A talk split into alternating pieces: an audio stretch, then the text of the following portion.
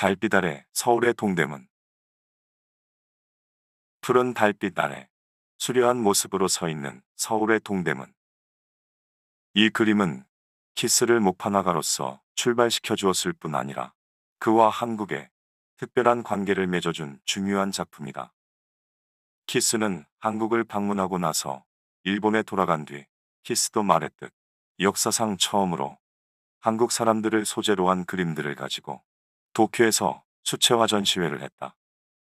이때 일본 목판화 출판의 대부인 와타나베 쇼자부로가 전시회에 참석해 수채화로 된 이 작품을 보고서 목판화로 출판할 것을 강력히 권했다. 목판화로 출판하자마자 이 작품은 미술 애호가들의 호평을 받아 키스는 금방 화가로 등단하게 되었으며 그 다음부터 그의 작품은 대부분 목판화로 출판되었다. 이 작품에 보이는 동대문의 돌담은 목판화로는 하기 힘든 기법이라고 한다.